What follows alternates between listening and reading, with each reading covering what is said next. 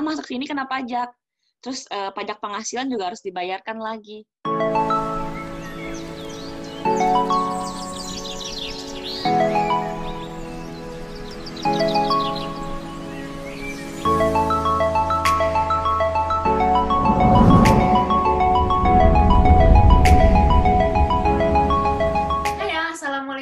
semuanya, selamat datang lagi di channel Nelma Daan.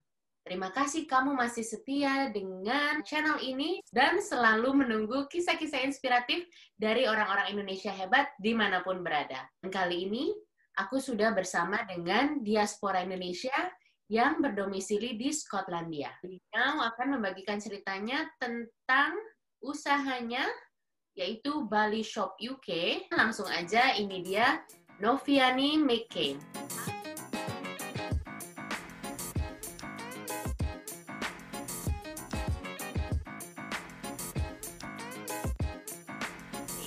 Halo Mbak.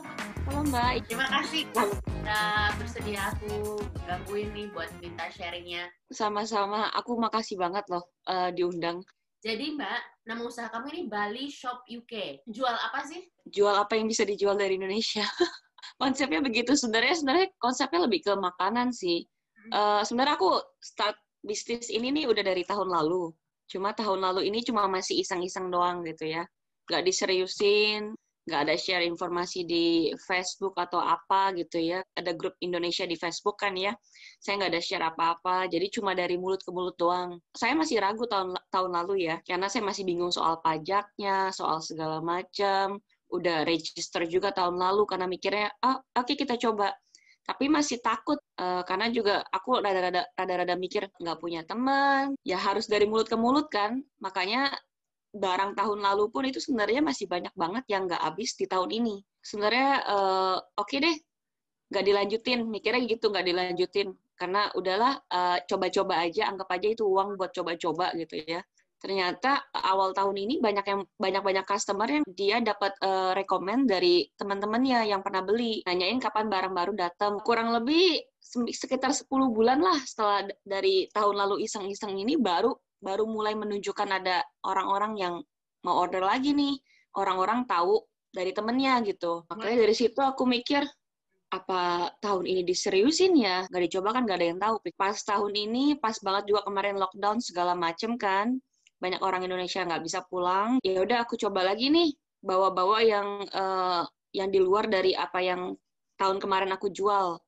Tahun kemarin aku kan lebih ke bumbu-bumbu, Terus uh, tahun ini mau diseriusin, oke, okay, coba bawa maici, cuanki, segala macam. Dari situ baru mulai, oke, okay, banyak yang ternyata banyak yang pada mau. Dari situ malah jadi panjang sampai sekarang. Jadi emang awalnya sebenarnya iseng dan nggak ngelihat market dulu, nggak ngelihat orang kira-kira perlunya apa gitu. Tahun kemarin cuma cuma modal iseng doang, tapi tahun ini udah udah mulai tahu. Terus banyak juga customer pada happy, pada rekomendin ke teman-temannya. Jadi panjang deh. Ah, bisa bisa dibilang mungkin berkal, berkal lockdown. Makanya agak worry nanti kalau udah balik normal uh, bakal tetap stabil atau enggak gitu.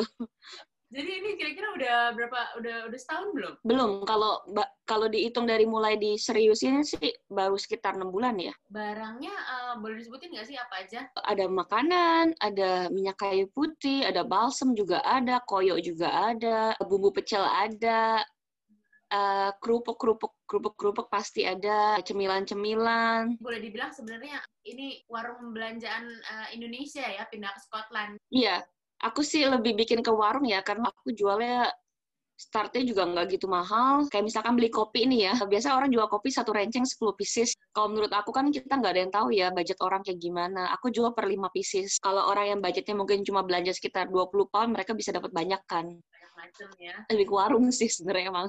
Apa aja ada.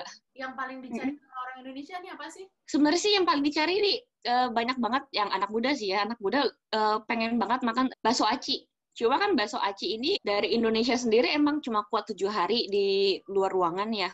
Oh gitu.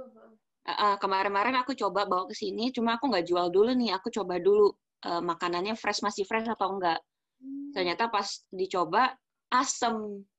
Jadi aku nggak nggak jual. Untung itu aku emang nggak nggak bawa banyak dulu. Aku utamain buat customer tetap happy lah. Jangan sampai nyampe di sana mereka nggak happy kan barang nggak fresh. Jadi memang kamu jaga kualitas ya? Aku sih usahain jaga kualitas sejauh ini ya. Takut customer nggak happy kan. Ada customer bilang e, baru kali ini dapat customer bilang pilusnya melempem. Aduh panik kan gitu kan. Aku sampai cobain stok yang ada di aku. Ternyata nggak nggak melempem cuma aku bilang ke customer kalau kalau itu aku kirim baru aja gitu. Kata dia nggak apa-apa nanti aja buat next order dikipin aja gitu. Jadi uh, menurut aku sih apa sih barang-barang kayak gitu kan kita nggak nggak bisa coba dong. Nggak mungkin dong pilus dalam satu kemasan kita semua bawa kita coba satu persatu. Kalau kayak semacam bakso aci kan emang kita tahu nih cuma bisa tujuh hari di luar ruangan kita bisa coba dulu sebelum dijual. Ini pembelinya full orang Indonesia semua? Full orang Indonesia, tapi kemarin-kemarin dapat customer orang uh, orang sini. Sepertinya sini orang suka su suka pedes ya. Jadi dia ke website aku, terus uh, pesan barang yang aku lihat barang-barang makanannya semua pedas-pedas gitu. Cemilan, terus dia juga beli mie sedap Korean spicy itu kan agak agak pedas tuh ya. Kalau aku bilang Indomie buatan Indonesia yang dikirim langsung dari Indonesia sama Indomie yang ada di sini tuh rasanya beda, benar nggak sih? Bener beda banget. Micinnya kurang kayaknya ya. Itu makan Indomie dicampur sama sambal ABC. Itu tesnya dapat kayak Indonesia. Yang beli di sini? Iya. Ya, yang beli di sini. Makanya jadi micinnya masih berasa gitu. Oh, boleh juga tuh ya. Habis kan ya, ya, itu yang bikin kangen kan. Kamu ini milih milih produk yang kamu mau jual di sini gitu ya. Maksud aku, apakah karena kamu udah pernah nyoba barangnya jadi kamu mau uh, kirim ke sini untuk dijual atau kira-kira memang orang-orang udah bilang dulu nih, eh barang ini nih mau dong, mau dong gitu? Kebanyakan sih barang-barang yang emang aku udah tahu, tapi uh, beberapa barang yang nggak aku tahu, aku kirim, aku biasa uh, udah mulai kirim sampel sih ke keluarga aku buat cobain dulu di Indonesia. Tapi juga sometimes uh, aku baca review orang mengenai barangnya gitu. Kayak kemarin-kemarin nih, uh, aku kita kan belum bisa belum bisa mudik ya. Terus aku kangen bakpia, Hmm. Itu langsung ngebum banget tuh. Isinya macam-macam, ada keju, ada uh, green tea, ada kacang hijau, coklat segala macam. Customer customer yang beli semua langsung pada apa happy karena mereka tahu oh iya enak ya. Ketika lockdown ini kan bawaannya mau makan terus apalagi kita tinggal jauh ini um, ketemu uh, satu toko yang bisa menyediakan jajanan Indonesia tuh senang banget ya. Makannya tuh kayak bisa yeah. gitu loh, Mbak. Kebayang sih, soalnya kan kita masih stuck nggak bisa ke mana-mana kan. Dan aku juga happy lihat orang-orang happy. Aku lihat di website kamu, kamu tuh jual juga banyak jajanan kalau aku bilang ya, cemilan. Oh iya, banyak jajanan. Oh, momogi lah gitu. Dan minatnya banyak ya orang Indonesia di sini. Aku udah lama gak makan momogi kan. Momogi kan ceritanya jajanan zaman masih SMA gitu ya dulu. Dan emang suka banget momogi. Terus, oh ya udah kenapa nggak bawa momogi aja ke sini pas buka di sini kaget juga. Buset mengecil ya. Itu juga selalu habis memongi. Itu tujuannya mbak uh, full online lewat website? Full online lewat website.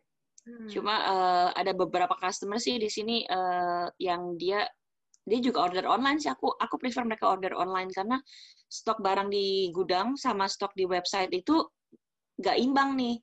Hmm. sometimes customer mereka nggak minta kirim dulu minta di keep karena nunggu barang-barang baru masuk gitu jadi kalau customer misalkan ada customer pengen belanja langsung nggak bisa karena stoknya akan beda. Nanti kalau misalkan di gudang ada, ternyata di website stoknya zero, berarti kita harus percaya yang ada di website. Nah, buka usaha di sini, Mbak. Mm-hmm. susah nggak sih buat izinnya gitu-gitu? Gampang, nggak ribet. Semua serba online sih di sini ya. Kita mm-hmm. tinggal register via online, nanti mereka kirim surat, udah begitu. Uh, mereka kirim email dulu, nanti kirim surat gitu. Ini kan berhubungan sama banyaknya makanan ya. Yes. Oke, gitu mereka ada melakukan kayak apa inspeksi gitu-gitu nggak sih? Sejauh ini sih nggak ada ya. Mungkin karena aku bukan bukan punya toko ya. Barang-barang kayak yang expire-nya cepat, sekiranya cepat, aku nggak akan stok banyak dan aku lebih prefer sekarang pre-order sih. Sampai di customer berapa hari kemudian? Tergantung kirimnya pakai apa. Jadi kan aku kasih, aku aku provided banyak uh, pilihan sesuaikan dengan budgetnya kalian lah, istilah kata gitu. Ordernya 2 kilo, tapi maunya pakai yang murah, bisa pakai Royal Mail yang second class. Yang second class itu ya up to 3 hari, sometimes bisa lima hari. Kamu melihat betul memang kebutuhan tiap customer. Yeah ya disesuaikan semuanya mm -hmm. dengan budget gitu iya karena kan uh, orang Indonesia di sini kan macam-macam ya ada yang mungkin uh, backgroundnya rich, kaya, tapi ada juga yang mungkin datang ke sini cuma sebagai student yang uh, uang jajan juga pas-pasan kan. Jadi disesuaikan aja dengan budgetnya masing-masing. Udah pernah ngirim ke mana aja Mbak paling jauh di luar UK? Paling jauh ya. Kemarin paling jauh ke Ukraine. Wow. To be honest, to be honest sih customer aku justru banyak kan di luar UK. Tapi yang Ukraine ini sih yang lebih jauh sih yang aku sampai kaget. Karena customer rela bayar ongkir 60 pound Wow, itu berapa kilo? 10 kilo. Ih, 10 kilo itu belum ada apa-apanya. Customer aku di luar uh, eh, UK, uh, eh, di Belgium, uh, ya langganan di Belgium, di Jerman, mereka tuh kalau belanja bisa sampai 20 kilo. Kalau menjalani ini tantangannya apa sih? Gudang sih.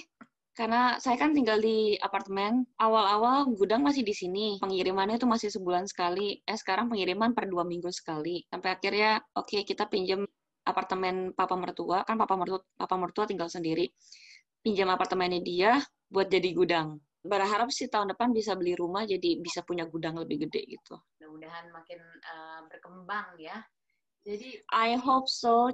Makanya agak worry karena ini lockdown doang karena masih belum pul bisa pulang ke Indonesia atau enggak gitu. Kemarin kan sempat uh, dibuka lockdown tuh. Itu gimana penjualannya? Nggak ngefek sih tetap jalan. Cuma kayak karena karena orang Indonesia belum banyak yang pulang ke Indonesia sih. Kalau orang Indonesia udah ngerasa aman pulang ke Indonesia terus yang merit sama uh, eh, WNA juga WNA-nya udah bisa pulang ke Indonesia mungkin kalau menurut aku bakal menurun penjualannya aku lupa tanya soal um, pajak-pajak di sini gimana sih mbak kalau bikin usaha pajak uh, pajaknya sebenarnya kalau yang aku lihat, dia tuh kalau kalau, kalau kamu terdaftar dari uh, company LTD, bayar per tiga bulan deh gitu ya. Nah, aku awalnya tahun kemarin ini tuh karena masih awal, masih segala macam, aku daftar sebagai LTD. Cuma pas tahun ini udah mulai research segala macam nih, LTD ini tuh lebih ke company yang mereka emang punya karyawan segala macam gitu. Makanya aku close yang LTD. Akhirnya kita coba pakai sole trader sole trader itu orang yang jalan sendiri lah, nggak punya karyawan. Boleh dikasih perbandingan mungkin, Mbak? Kayak Momoki coba, Mbak. Di Indonesia harganya berapa? Di sini bisa harganya berapa ya karena pajaknya itu ya, Mbak? Iya. Lagi juga gini, uh, Momogi di Indonesia berapa sih? 12 ribu misalkan. Hmm. Ya, saya jual di sini kayak 60 ribuan. Nggak bisa dibandingin. Itu kita kita makan apa kita ngomong momogi kan uh, enteng tapi kan itu makan volume Sedangkan saya bayar bayar uh, barang itu per volume bukan cuma per, per apa? Bukan per kilo doang gitu. Makanya barang barang-barang yang bisa dijual murah saya coba jual murah. Kayak koyo kecil enteng saya jual cuma satu pound karena bisa dijual murah. Tapi kalau barang-barang yang gede, enteng dan gede nggak bisa dijual murah. Karena juga harus mikirin pajaknya segala macam gitu kan. Karena masuk sini kena pajak. Terus uh, pajak penghasilan juga harus dibayarkan lagi ada rencana mau buka toko offline nggak? Sewa toko mahal, pajak toko juga ada lagi. Better bisa online, jual juga tetap lebih murah.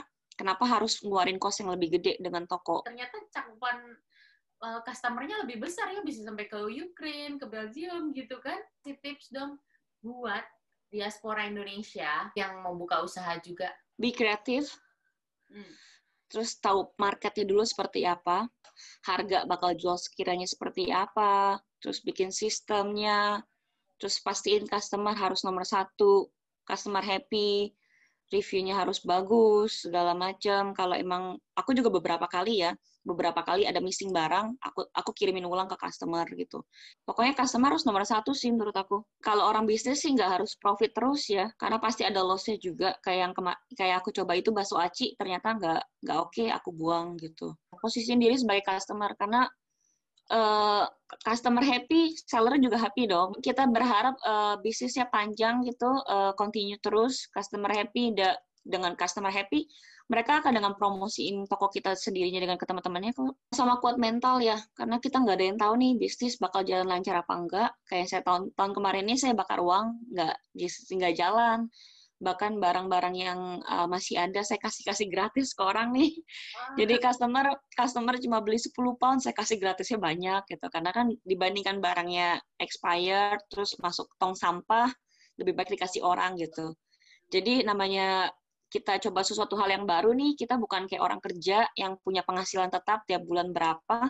Kita harus dari awal harus sudah uh, siap mental kalau barang kita nggak laku gimana, kalau barang keburu expire kayak gimana. Kayak begitu. Kalau saya sih prefer, kalau saya pribadi sih prefer mendingan di diskon.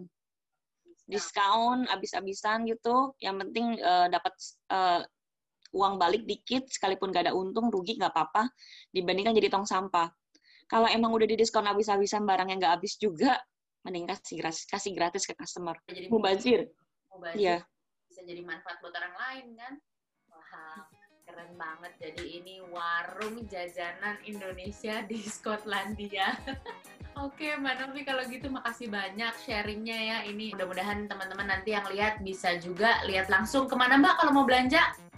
balishopuk.com Oke lah kalau gitu Mbak, sukses terus warung uh, jajanannya. Mudah-mudahan bisa uh, one day jadi Asian shop mungkin kan. Wah. Masih panjang kayaknya, mungkin lima tahun lagi nggak mungkin. ya mudah-mudahan pokoknya apa pun itu sukses terus dan uh, kualitasnya tetap bisa memuaskan customer-customer. Gitu, Amin, thank you so much ya.